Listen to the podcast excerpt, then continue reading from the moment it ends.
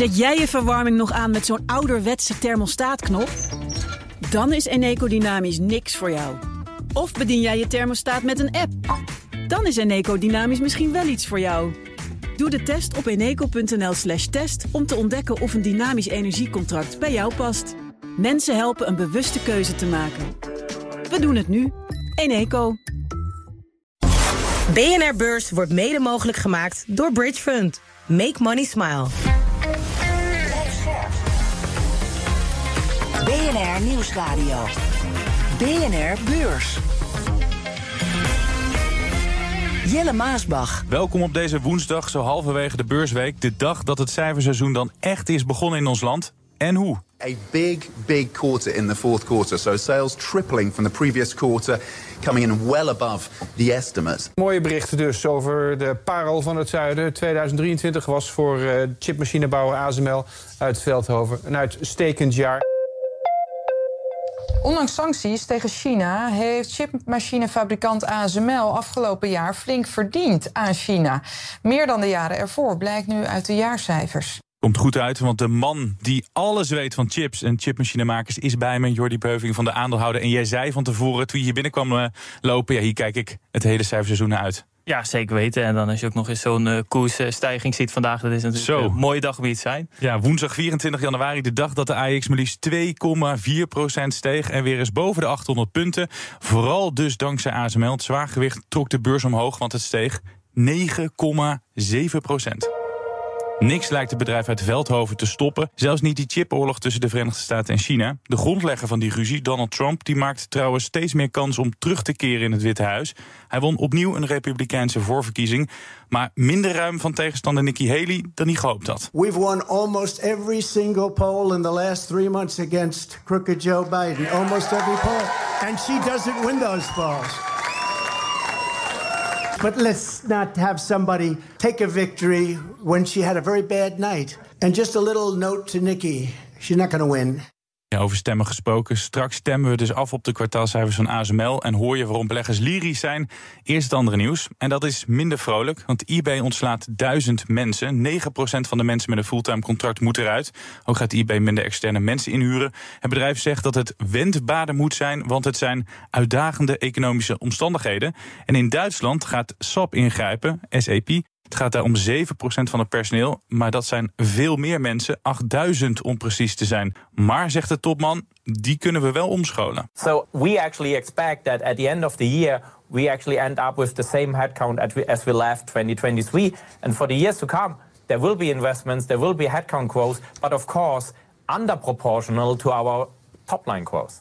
Ja, die ontslagen is een beetje het enige slechte nieuws wat ik vandaag heb kunnen ontdekken, Jordi. Hoe lang gaan die ontslagrondes nog duren bij die techbedrijven, denk jij?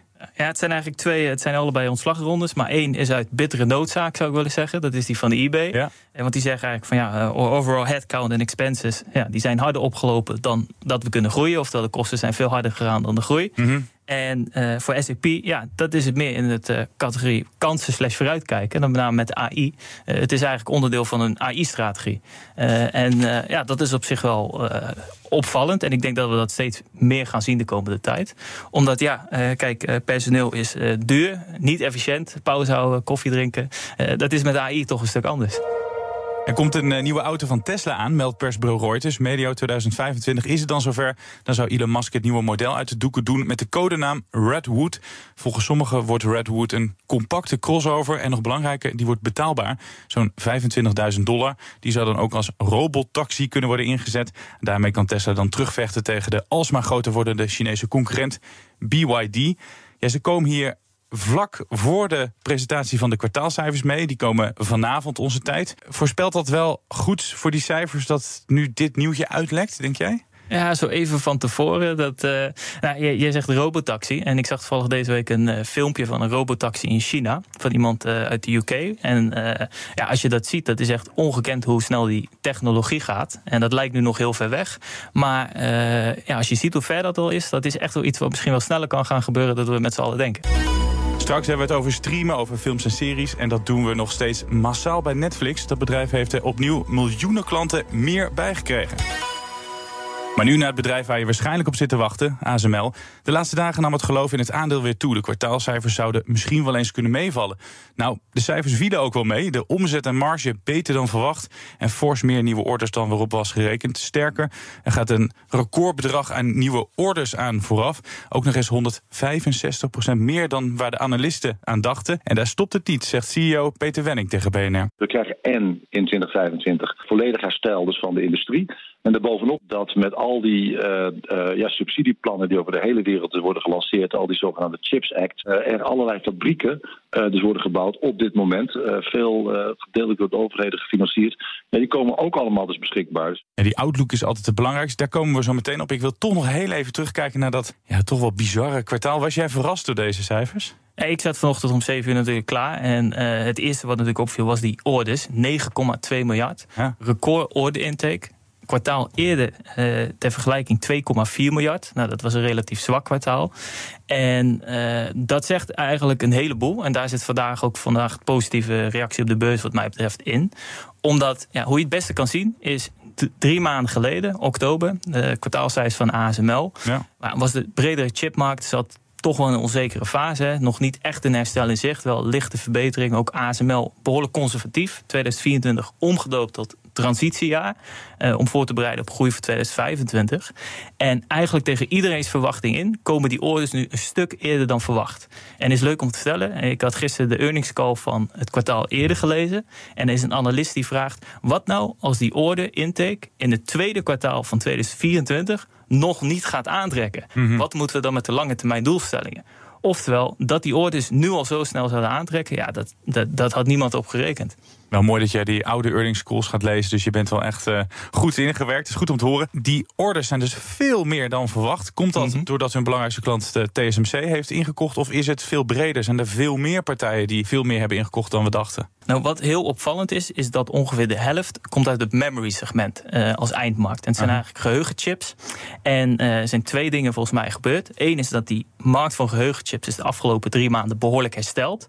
En je kunt je voorstellen, die spelers in de industrie die wachten gewoon echt maand per maand om te kijken wat zijn ontwikkelingen. Op basis daarvan plaatsen ze die bestellingen bij ASML. En die situatie is verbeterd.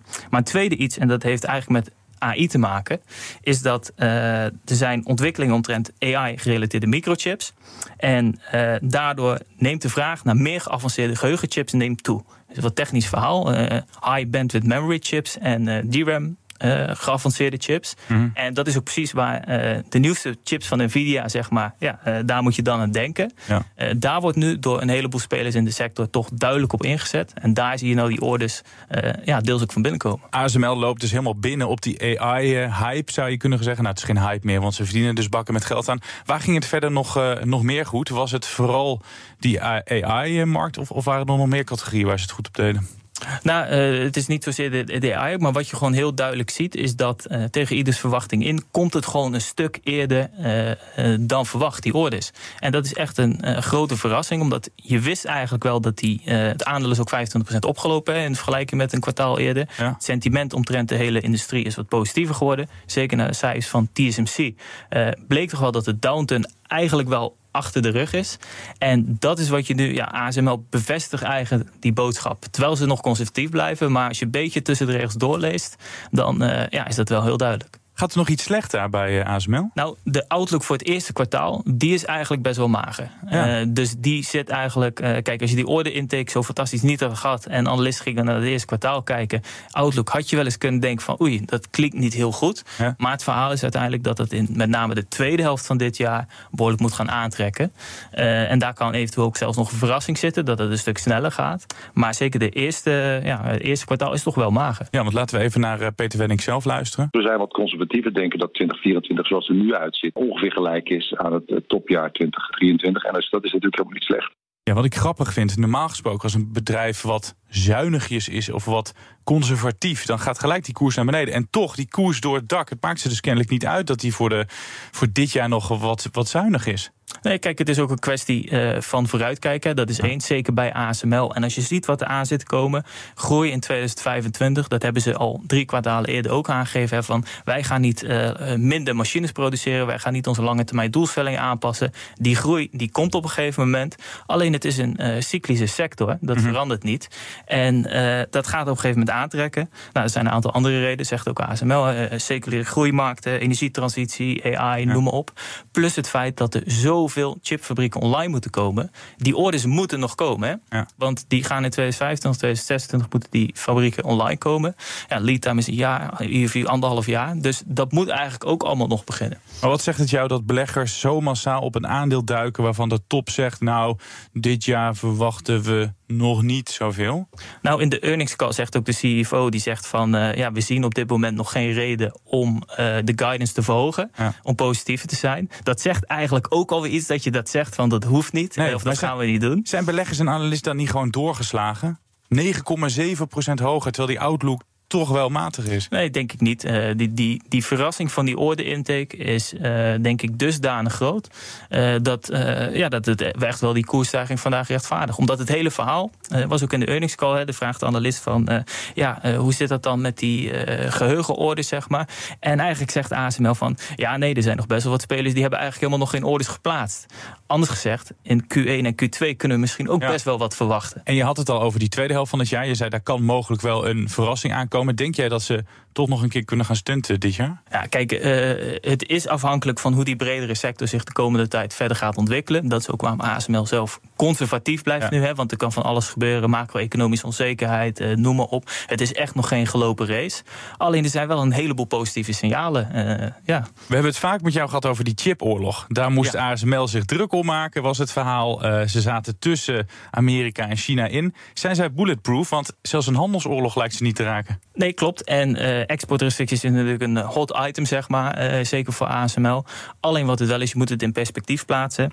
Uh, China is volgens mij ongeveer 20% van de totale omzet. Mm -hmm. En de restricties zien met name op de meer geavanceerde DOV-machines. En dus niet de voorgaande generaties, die mogen in principe gewoon nog naar China. voor nu, je weet niet hoe dat natuurlijk in de komende tijd zich gaan ontwikkelen. Alleen op het geheel valt dat reuze mee, mocht dat wegvallen. Ja. Als belegger moet je wel altijd kijken naar wat de eventuele risico's uh, zijn. Dus wat zou de rem kunnen zijn op ASML? Wat kan nog volgens jou route in het eten gooien? Nou, er zijn een aantal dingen. Eén uh, is natuurlijk gewoon die sector. Hè. B, dat China-verhaal. Nou, dat kan altijd natuurlijk voor wat onrust zorgen. Uh, een ander interessant punt, en dat is eigenlijk pas recent een beetje in het nieuws gekomen, is het verhaal omtrent de high-NA EUV-machine van de ASML. Er zijn namelijk een paar analisten geweest die hebben gekeken naar hoe kostenefficiënt is dat. Dat zag je bij TSMC. Die zijn toch nog wat terughoudend met de adoptie van die machine. Mm -hmm. omdat zij met voorgaande machines eigenlijk hetzelfde kunnen bereiken. Nu in ieder geval. Niet voor de alle, alle, allernieuwste chips die nog in de toekomst moeten gaan komen. Maar ze zijn voor nu nog wat terughoudend voor wat betreft die nieuwste machine. Uh, Intel daarentegen juist niet. Die gaat, zet daar volop in. Ook wel enige noodzaak omdat zij juist een voorsprong willen halen. Maar dat hele verhaal omtrent die kostenefficiëntie, uh, dat is wel iets om in de gaten te houden. Een bedrijf dat ook met een verrassing kwam was Netflix. Koning Streaming blijkt ook nog eens koning nieuwe klanten binnenhengelen. 13 million in net ads. The company had been expected to add about 9 million, just under 9 million new subscribers, but instead it reported 13.12 million. Het is wel echt een goed nieuwsshow vandaag. We krijgen wel eens het verwijt dat we te zuur zijn. Maar goed, uh, dit is alleen maar goed nieuws. Die nieuwe abonnees, dat is waar beleggers bij Netflix naar kijken. Dat zijn er dus 13 miljoen in plaats van de verwachte 9 miljoen in het vierde kwartaal. De omzet steeg, maar vooral de winst viel op. Want dat was in uh, de laatste maanden van 2022 nog 55 miljoen dollar. Nu in de laatste drie maanden van vorig jaar 938 miljoen dollar. Behoorlijke stijging. We hebben het vaak gehad over die klopjacht op het delen van wachtwoorden. Nou, dat is toch wel fenomenaal uitgepakt voor Netflix, hè? kan je wel zeggen. Ja, zeker weten. En beleggers zijn tevreden. Het aandeel stond net, uh, toen ik keek, 12% uh, in het plus. Meer dan ASML zelfs. Ja. Uh, ja, nee, wat het verhaal een beetje is, is dat de turnaround van Netflix lijkt succesvol te gaan. Hè. Enerzijds dat uh, password sharing, de crackdown daarvan, om dat eindelijk eens tegen te gaan. Niet ja. volledig te stoppen, want dat is ondoenlijk. Maar in ieder geval ja, om daar uh, wat meer aan, uh, ja, om daar wat meer op tegen te gaan. En B, goedkopere abonnementen aanbieden met meer advertentie- en reclameinkomsten. Ja. en dat gaat ook best wel goed. Plus prijsverhogingen helpt ook mee, zeker voor de outlook voor dit jaar. Ja. dus al met al, ja, Netflix heeft toch de goede strategie gekozen, zo lijkt het. Nog één ding, ze zijn deze week in de dure sportrechten gestapt. WWE, worstelen. Is dat iets uh, waar jij uh, wild van wordt? Ja, ik hoorde toevallig in onze uh, podcast vanmiddag dat inderdaad Netflix het idee heeft om allerlei dingen met live events te gaan doen. Ja. ja, daar ligt natuurlijk wel een hele enorme kans. want het is nu natuurlijk met name ja, YouTube en tv. Ja. ja, om dat via een streamingplatform te doen. Dat vind je dus wel een slimme zet? Lijkt mij een slimme kans, ja. BNR Beurs. Een rondje over de Amerikaanse handelsvloer. En dan uh, begin ik bij de Dow Jones. Die staat drie tiende van een procent in de plus. De S&P 500 wint 0,7 procent. De Nasdaq zelfs 1,2 procent. Nog even die koers van Netflix, waar jij het net over had. Nu 12,6 procent hoger. En Tesla, dat dus met een nieuwe auto schijnt te komen, 1,2 procent uh, hoger. Ja, Samsung, Google, Huawei, ze hebben allemaal al telefoons aangekondigd met AI. Maar van wie we nog niks hebben gehoord, dat was Apple tot nu. Want volgens de Financial Times zijn ze daar druk mee bezig om AI in hun volgende reeks smartphones te verwerken. Daarvoor wordt flink wat nieuw personeel ingehuurd, meldt de krant. En opvallend is vooral dat de manier waarop die AI op smartphones moet gaan werken anders is dan bij de concurrenten. Samsung, Google, et cetera gebruiken in hun smartphones AI die in de cloud berekeningen doet. Veel data van alle gebruikers verzamelt, daarop traint. Uh, Apple daarentegen focust zich grotendeels op het maken van AI die los op de smartphone werkt. Dus die al die datacentra en die cloud services niet nodig heeft. De uitdaging is vooral hoe ze zo'n groot model dan in zo'n klein apparaatje kunnen krijgen. Want daarvoor is weer heel veel hardware nodig in de telefoon. En die moeten allemaal een flinke upgrade krijgen. Uh, en ze zouden zelfs zo ver gaan als het verbeteren van de microfoon van de iPhone 16. Zodat AI Siri nog beter zou werken. Lijkt je dat wat? Dat uh, Apple zich. Uh gaat storten op dat AI? Ja, in het begin was ik enigszins sceptisch. Alleen als je nu ziet, hè, bijvoorbeeld, uh, ja, het schijnt ook dat het als je dan met iemand belt uit bijvoorbeeld Rusland en die spreekt Russisch, dat jij dan gewoon de Engelse versie hoort, zeg maar. Moet je sowieso niet opnemen, hè, Russen tegenwoordig. Ja, of uh, zeg een ander land, maar in ieder geval uh, dat het real-time vertaald kan worden ja. op jouw device. Ja. en dat is, ja, denk ik wel een hele interessante ontwikkeling ook voor die chipmarkt. Uh, want AI gebeurt nu heel vaak in de cloud hè, of in datacenters. Ja. Maar als dat steeds meer op een telefoon moet gebeuren of op een computer, betekent dat daar ook meer hardware in moet komen, geschikt om dat lokaal te kunnen doen. Ja. Uh, en dat is ook een hele interessante ontwikkeling om te volgen. Je hebt wel lekker werk, want alles heeft tegenwoordig te maken met chips. Alles met chips, alles met AI. Daar kun je de komende vijf tot tien jaar uh, ongetwijfeld mee vermaken. BNR Beurs. Deze hele week helpt BNR Beursje door het cijferseizoen. Want zeg nou zelf, er komt een stortvloed aan kwartaalcijfers op je af. Waar moet je dan allemaal op letten? Nou, wij zorgen dat je je een beetje kan focussen en vragen elke dag aan onze gast: wat mag je absoluut niet vergeten? Ja, het ging eerder al deze week over de vrije kaststroom, over inflatie. Wat heb jij vandaag uh, meegenomen? Ja, ja, we zijn natuurlijk de hele tijd bezig over tech-aandelen en koersen die 12% stijgen. Alleen iets wat uh, ja, ook wel iets is om, denk ik, goed in de gaten te houden. Dat is die onrust in de Rode Zee. Mm -hmm. En met name omdat die kosten voor scheepvaart, ja, die stijgen behoorlijk. Uh, en het lijkt erop dat het ook in februari door zal gaan zetten. En ja, kijk, uh, die logistiek is zo belangrijk. En er gaat schijnbaar behoorlijk wat olie, LNG, grondstoffen... gaat langs die scheepvaartroute.